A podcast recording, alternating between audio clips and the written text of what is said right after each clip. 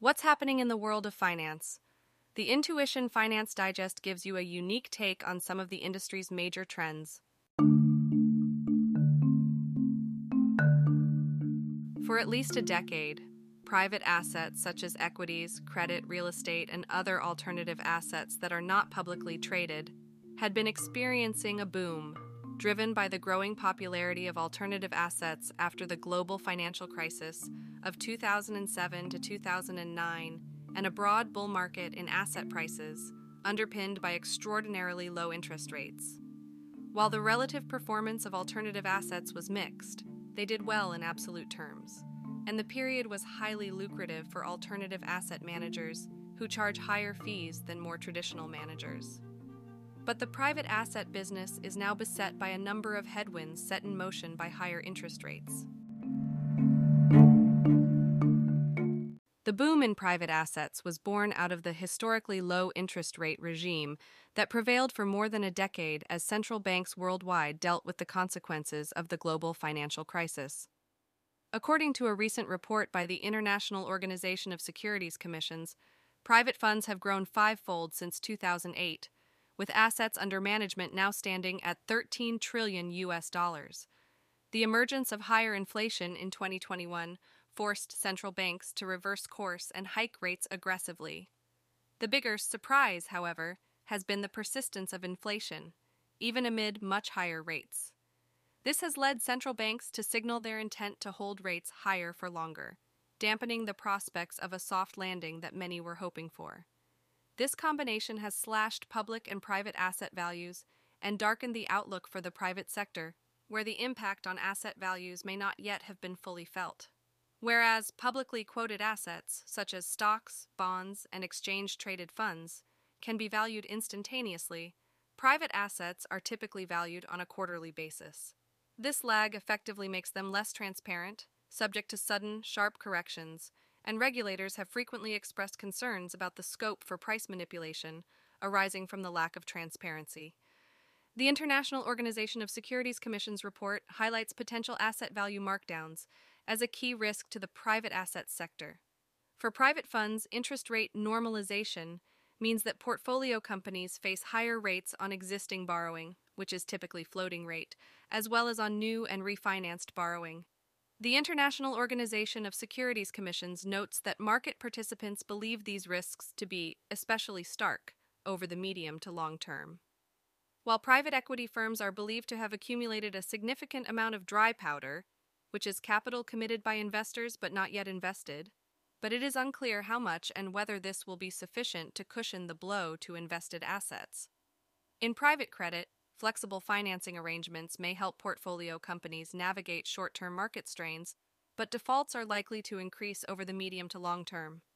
The International Organization of Securities Commissions expects significant impacts on concentrated sectors that have become reliant on a constant flow of affordable funding. Meanwhile, privately held real estate assets, both equity and debt, are thought to be particularly vulnerable, with severe drawdowns in publicly quoted real estate proxies, for example, the stocks and bonds of homebuilders and REITs, potentially signaling tough times ahead.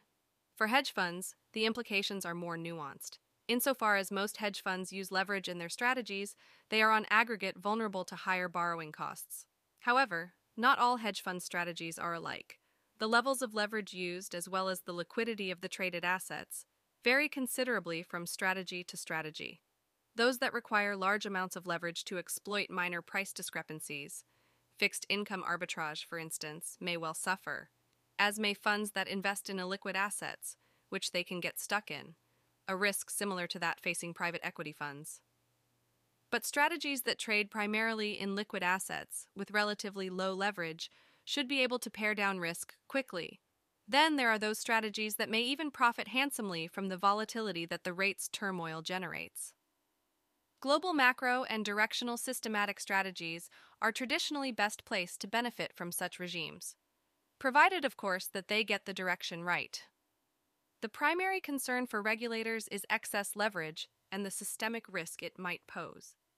Hence, the Financial Stability Board, an international body that monitors the global financial system, has developed a comprehensive work program to address the potential threat to financial stability posed by leverage in non bank financial institutions. The emphasis is on hedge funds, given the potential transmission of risk through their prime brokers to the broader financial system. Prime brokers, which are the main providers of leverage to hedge funds, are also typically arms of large systemic investment banks. At a minimum, the Financial Stability Board will demand greater transparency from the hedge fund sector and is likely to recommend that banks demand more collateral from this sector. Amid these gathering storm clouds, the U.S. Securities and Exchange Commission has announced a set of new requirements aimed at increasing transparency, fairness, and accountability for the private funds industry.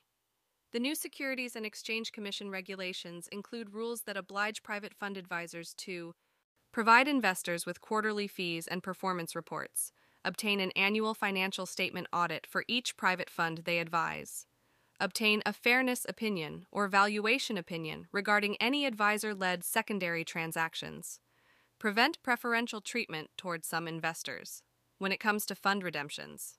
For example, restrict various types of activity contrary to the public interest and the protection of investors, such as the charging of any fees and expenses that do not fall within the fund's specified fee structure for example, fees relating to an investigation of the advisor.